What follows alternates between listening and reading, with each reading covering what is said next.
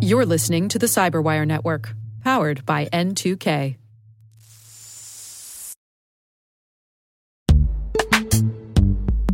And now a word from our sponsor, Netskope. Netskope is a worldwide leader in SASE and zero trust. Its unified platform, Netskope One, provides optimized access and zero trust security for people, devices, and data anywhere they go, helping customers reduce risk, accelerate performance, and get unrivaled visibility into any cloud, web, and private application activity. To learn more about how Netskope helps customers be ready for anything on their SASE journey, visit netskope.com.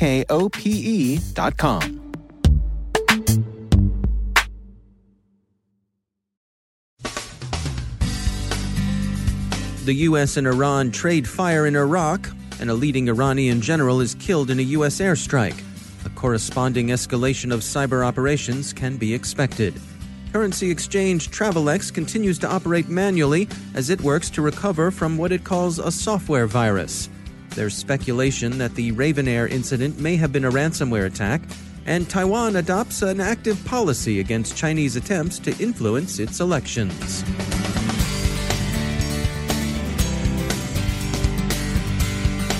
From the CyberWire studios at Data Tribe, I'm Dave Bittner with your CyberWire summary for Friday, January 3rd, 2020. In a case where the kinetic operations of a hot war can be expected to be accompanied by cyber operations, Iran has promised retaliation for the U.S. airstrike in the outskirts of Baghdad earlier today that killed Iranian Major General Qasem Soleimani, commander of the Islamic Revolutionary Guard's Quds Force. One of Soleimani's principal collaborators, Iraqi militia commander Abu Mahdi al Muhandis, was also killed. The Quds Force is responsible for unconventional warfare and intelligence. Its commander reports directly to Iran's supreme leader, the Ayatollah Khamenei. Reuters cites U.S. sources as saying the strike was intended to disrupt further plans by militia aligned with Iran to attack U.S. targets, including the U.S. Embassy in Iraq. Iranian operations against U.S. assets and interests have long been asymmetric and, despite recent rocket and mob attacks, are likely to remain so. The Defense Department statement quoted at length by The Atlantic said, quote, General Soleimani was actively developing plans to attack American diplomats and service members in Iraq and throughout the region. The U.S. holds General Soleimani responsible for recent attacks on U.S. led coalition bases including one in late December that killed an American contractor. General Mark Milley, chairman of the U.S. Joint Chief of Staff, said yesterday, quote, We know that the intent of this attack was, in fact, to kill. 31 rockets aren't designed as a warning shot, the general observed. General Soleimani was widely regarded as an effective leader who traveled widely and worked intelligently to build Iranian influence in the Arab world. He had overtly supported Iraqi Shiite militia which accounts for his presence in the vicinity of Baghdad. Observers expect an increase in cyber conflict, and the Telegraph took a look at the current state of Tehran's capabilities. Tehran claims to have some 100,000 cyber warriors, and while this total is almost certainly considerably exaggerated, Iran's capabilities in cyberspace aren't negligible. Most of their attacks in recent years have been directed against regional rivals, especially the threat group OilRig's campaigns against Saudi targets, but Iranian outfits have hit U.S. targets in the past. The U.S. Justice Department, for example, in February 2018, secured federal indictments against nine Iranian nationals associated with the Mabna Institute, an organization that serves as a cyber operations contractor for the Revolutionary Guard Corps. Charges included conspiracy to commit computer intrusions, conspiracy to commit wire fraud, computer fraud, unauthorized access for private financial gain, wire fraud, and aggravated identity theft. The indictment alleges that their victims included approximately 144 universities in the United States, 176 foreign universities in 21 countries, five federal and state government agencies in the United States, 36 private companies in the United States, 11 foreign private companies, and two international non governmental organizations. This, of course, represents a small sample of what Tehran's cyber operators might be capable. Travelex, a major London based international currency exchange, is still working to restore online services after finding what it called a software virus in its systems on New Year's Eve. The exchange is still able to conduct in person transactions manually, and it has reassured customers that no personal data were compromised. Little information has been forthcoming about the attack on RavnAir, but it is known that maintenance software peculiar to the airline group's Dash 8 twin turboprop aircraft was affected. How or why the attack occurred remains unknown, but the register quotes speculation that this may have been a ransomware incident. We stress this is speculation. The story is developing, the investigations are still in progress. Taiwan's government has adopted a rumor control program that appears to be enjoying some success, the Wall Street Journal reports, against Chinese disinformation campaigns mounted against the island republic's elections. Taipei's policy has combined a close relationship with social networks to ensure swift takedown of coordinated inauthenticity with very active outreach to push back against fake news. When they find disinformation, they quickly debunk it in social media and try to have the debunking take the form of an easily understood and transmitted meme. This Tuesday, Taiwan's legislature passed a law President Tsai Ing wen fast tracked with a view to counteracting Beijing's influence operations.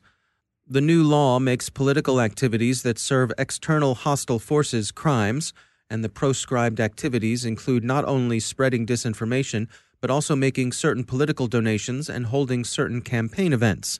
The external hostile forces are, of course, to be found along the straits on the mainland. The program may hold some lessons for other governments concerned about hostile information operations during election seasons. It's only fair to note that Taipei's program hasn't been free of domestic controversy. The opposing nationalists the Kuomintang have charged that the whole effort is simply motivated to benefit the ruling Democratic Progressive Party. The Kuomintang favors closer relations with China, which the Democratic Progressives do not.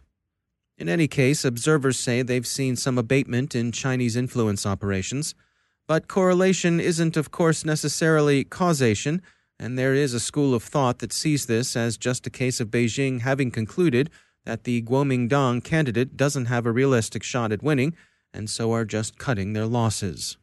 One lesson other governments might study with profit is the apparent effectiveness of humor in developing memes against misinformation.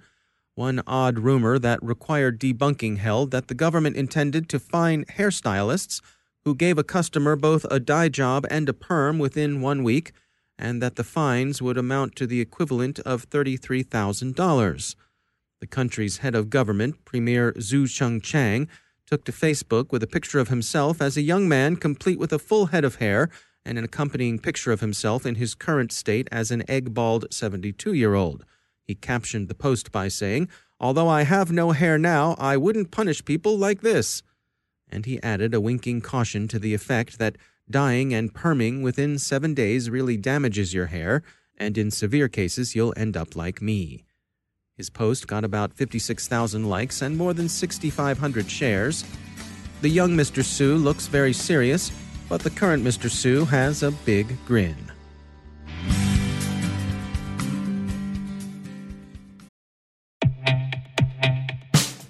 In the complex world of enterprise identity, securing legacy web apps at scale can be daunting. Strata Identity makes it simple. With Strata, you can effortlessly integrate non standard apps with any identity service, like MFA or SSO, with zero coding and zero hassle. Designed by identity architects for identity architects, Strata works with every vendor, standard, and app architecture this means your apps can now speak modern protocols and integrate seamlessly with your chosen identity services. From securing on prem web apps to migrating away from outdated identity providers or consolidating them, Strata helps you keep your complex access policies as you modernize your identity infrastructure and get rid of technical debt. Join leading organizations like 3M, Dallas County, and CIBC in securing your apps with Strata. Visit strata.io slash cyberwire, share your identity security priorities, and receive a complimentary pair of AirPods Pro. Offer valid for organizations with over 5,000 employees. Connect today at strata.io slash cyberwire.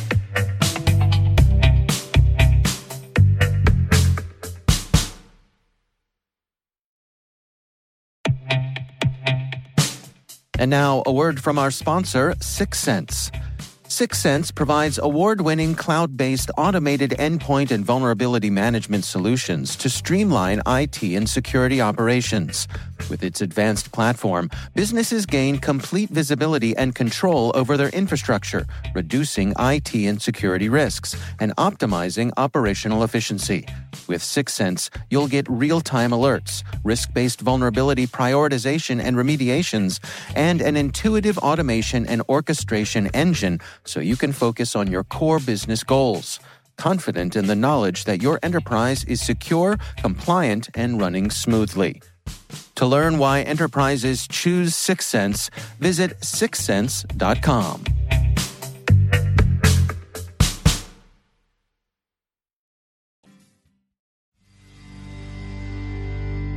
And joining me once again is Johannes Ullrich. He's the Dean of Research at the SANS Technology Institute. He's also the host of the ISC Stormcast podcast. Johannes, it's always great to have you back. Um, I know you have been tracking some issues with uh, NetScaler, uh, some Citrix things here. Can you bring us up to date? What are you looking at? Yeah, so uh, on the 17th, uh, Citrix published an advisory with some workarounds for a critical vulnerability in their Citrix Gateway, also known as NetScaler Gateway and ADC. The problem here is, and this really only has become sort of apparent on the 23rd, when Positive Technologies, the company that found the vulnerability, wrote about it, is that an attacker can execute arbitrary code on these devices without authentication. And uh, these devices are usually, well, your perimeter. So uh, it's not that you could say, hey, just no, hide these devices deep inside your network. In particular, in configurations, we use the device, for example, as an SSL VPN endpoint to expose internal applications. There isn't really much you usually have in front of it. And that's exactly sort of the configuration that's sort of vulnerable here. Citrix only published a workaround, meaning rules to block access uh, to the vulnerable URLs. They have not actually published a patch yet. And with all the holidays affecting sort of you know, 70% of the globe, uh, I think this hasn't really gotten the attention it really should have gotten. Of course, you should apply the workaround really quickly. There is luckily no proof of concept exploit at this point. But mm. I looked at the code on these devices. It's pretty messy. Uh, it's sort of what you would expect from a vendor that doesn't really worry too much about security, like any security vendor putting applications out there. It took me a day, maybe less, uh, to sort of come up with a partial exploit for it. So I hmm. wouldn't be surprised if there is already some exploit uh, in the underground that's targeting specific devices. And, and, that's really uh, the game here, right? That's the race against time. When uh, when the vulnerability gets publicized, it's not just the good guys who are racing to to develop a patch. The the bad guys are often running as well. Correct. And I think one reason actually that, uh, and I'm just speculating here, but one reason that Citrix did not publish an actual patch is that. Uh, it would be very obvious what the vulnerability is by mm. um, actually publishing the, the workaround, they sort of gave you what you need to protect yourself for now without releasing too much details about the vulnerability. Like part of the vulnerability here is literally where they commented out part of the input validation. Hmm. Uh, so some developer at some point decided, hey, that input validation is maybe too strict. Maybe for debugging purposes, they commented out. I guess QA got cut down along the way, so they didn't catch that when they made that code live about five years ago. And since then, this particular parameter, for example, has not been validated. Wow. Yeah. Isn't that interesting yeah, how yeah. Uh, things can uh, just hang around in the, in the code for years and years? And I think it's a little bit of trend uh, these days where researchers and the bad guys are really looking at these perimeter devices closely. Now, uh, users ask for more and more features in these perimeter devices, meaning more and more code that's now exposed at your perimeter. We have seen, like, for example, that FortiGate uh, directory traversal vulnerability last year and a couple others. Basically, you know, know what you ask for. When you want more features, you'll also get more bugs. Yeah. right, right, right. They giveth and they taketh yeah. away. All right. Well, Johannes Ullrich, as always, thanks for joining Thank us. My guest today is Derek Manky. He's Chief of Security Insights and Global Threat Alliances at Fortinet. Our conversation focuses on artificial intelligence in cybersecurity. It's a topic that's been beat up quite a bit thanks to overzealous marketing in the sector, as Derek Manky addresses. If we look at AI as a whole, using machine learning models and uh, actionable artificial intelligence on things like voice recognition and other applications, it's been much more mature. Looking at cybersecurity specifically, there has been a lot of overreach, I think, with it. Um, you know, when you look at marketing of AI as like this universal solution that's going to be introducing self-healing networks and all of these things, you know, well, well I think that's certainly part of the future. The reality where we sit today, I, I believe we're entering into a second generation. Um, so backing up around two two to five years ago in, in cybersecurity, most applications of AI have been uh, antivirus driven. You know, machine learning models that have been put in place specifically to recognize malicious code patterns, to be able to you know recognize that, push out signatures to block those. Right, that's been a traditional approach to AI. It's been a, a monolithic model um, meaning that it's cloud based. So it's basically one learning node where you know all the viruses will feed in, and you can do uh, uh, through that model do do the processing, and then push out some sort of decisive pattern to other organizations where those security appliances sit to be able to act on that. So in reality, what we need is an actionable AI system, right? Uh, artificial intelligence that can actually take decisive action with a very low risk of false positive. And again, right now, the current state of the industry is this this first generation of AI, which is mostly driven towards uh, code blocking and, and antivirus. And so, where do we stand in terms of that next generation being within our reach? Yeah, so we're starting to enter this now. Like I'm seeing it around the industry. Uh, we're also doing this um, at the Fortinet as well. And what what I'm seeing is um, that basically in the second generation is extended reach to those learning model nodes. So instead of just having this monolithic brain, if you will, uh, in the cloud, that's doing all the processing and that's relying on everything to input into it we're seeing now extended reach in the second generation of AI, which is a regional learning system, right? So you have now you have you're basically extending the same success that you've had for machine learning models in the cloud and putting them onto on premises, so regional sites, you know, different verticals, different environments, different nodes of inspection for traffic, different types of traffic.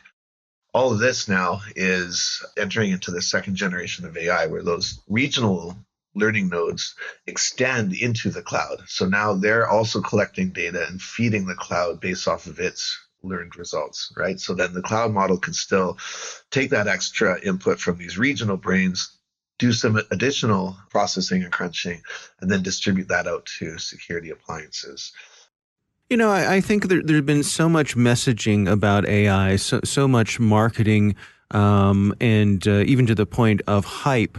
Do you have any insights on the organizations who are offering these services? How should they be formatting their messaging? How should they be getting the word out to the folks who might be buying these things to kind of cut through that hype, to spread the word about what it's really useful for?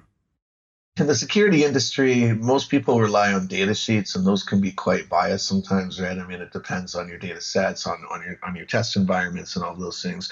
I really believe in third-party testing, right? So, you know, we do this with NSS Labs as an example, as you say, VB100 which does uh, testing for proactive detection. Again, these are the sorts of things I think, uh, you know, I, I, believe you really have to put the rubber to the road and, and for, for from a marketing campaign standpoint, show that you know this this can be effective show use cases show examples like real world examples that we're actually seeing out there not just numbers on a data sheet right? Um, I, I, think that's a really good approach. It's easy to walk through things like um, you know apt groups um, quite quite recently a big engineering project that we're undertaking at Fortinet is a playbook development. So creating playbooks on, uh, on attackers and adversaries, and then really showing how your technologies can relate to these real world attacks that that are quite well documented now. Um, you know, MITRE documents and a lot of other groups too. So. I mean, it, it's an education standpoint for people to be more aware of these threats, but also show how AI can stack up to that. You know, especially it gets even more important and interesting, I think, as we enter into the third generation of AI. I mean, it's 2020 now. We've just turned into 2020, but uh, not, not really that far away, I don't think. And what what can we expect to see when it comes to that third generation? in the future, I believe that we're going to get into this federated machine learning models where you have different devices doing their own machine learning, but peer to peer. So talking to each other and being able to pass data. So it's much quicker and and then actually um, you know be able to act on that data. So it's like a regionalized response, uh, completely on premises. So more of a distributed AI as a system model that's going to allow for a lot of fascinating cases, I think. Obviously, a much quicker response, which is, by the way, incredibly important because um, I, I often talk about the weaponization of, of, artificial intelligence, how attackers are going to be able to leverage AI uh, to you know get in and out of networks much quicker. So yeah, in the future, these this federated machine learning model where you have all these different parts of the attack surface that you're covering with different machine learning nodes, appliances, and models that can all interconnect and talk to each other. You know, only then I think once we get into that model that we can start getting into these. I think what's been kind of promised before, talked about this futuristic scene of again autonomous uh, security, self-healing networks, and so forth. A big journey that we're going into is threat intelligence. So I think artificial intelligence uh, applications of that for threat intelligence is also going to be a very important thing in the future. We're already starting to use it. What we're starting to see now, you know, with threat intelligence is is using AI to build playbooks, right? And so playbooks are obviously uh, a complete guide and map, mostly using the MITRE ATT&CK framework, but a complete guide and map to how an attack group is moving. You know, what regions are, are they operating in? What, what verticals are they hitting? What's their infrastructure look like? What do their tools look like? How are they moving?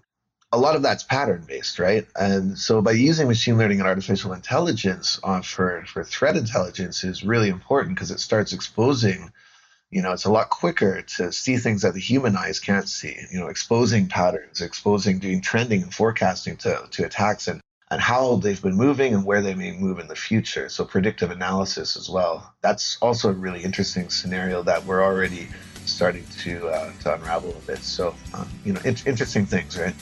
That's Derek Manky from Fortinet.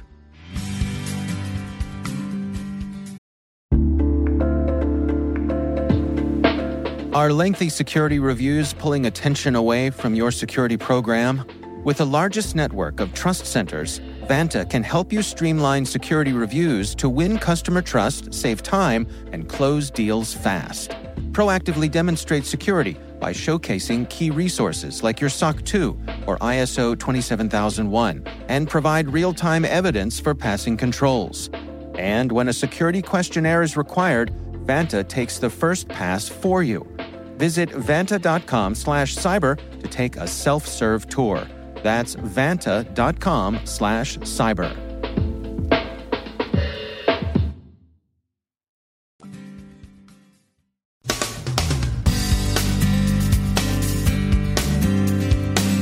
And that's the Cyberwire. For links to all of today's stories, check out our daily briefing at thecyberwire.com. And for professionals and cybersecurity leaders who want to stay abreast of this rapidly evolving field, sign up for Cyberwire Pro. It'll save you time and keep you informed. Listen for us on your Alexa smart speaker, too. The Cyberwire podcast is proudly produced in Maryland out of the startup studios of Data Tribe, where they're co building the next generation of cybersecurity teams and technologies. Our amazing Cyberwire team is Elliot Peltzman, Puru Prakash, Stefan Vaziri, Kelsey Bond, Tim Nodar, Joe Carrigan, Carole Theriault, Ben Yelin, Nick Veliky, Gina Johnson, Bennett Moe, Chris Russell, John Petrik, Jennifer Eiben, Rick Howard, Peter Kilpe, and I'm Dave Bittner. Thanks for listening. We'll see you back here tomorrow.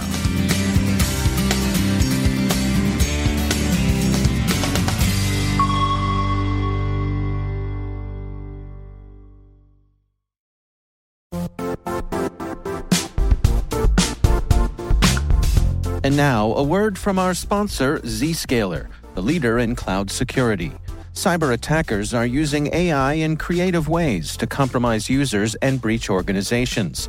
In a security landscape where you must fight AI with AI, the best AI protection comes from having the best data. Zscaler has extended its zero trust architecture with powerful AI engines that are trained and tuned by 500 trillion daily signals. Learn more about Zscaler Zero Trust Plus AI to prevent ransomware and AI attacks. Experience your world secured. Visit zscaler.com slash zerotrustai.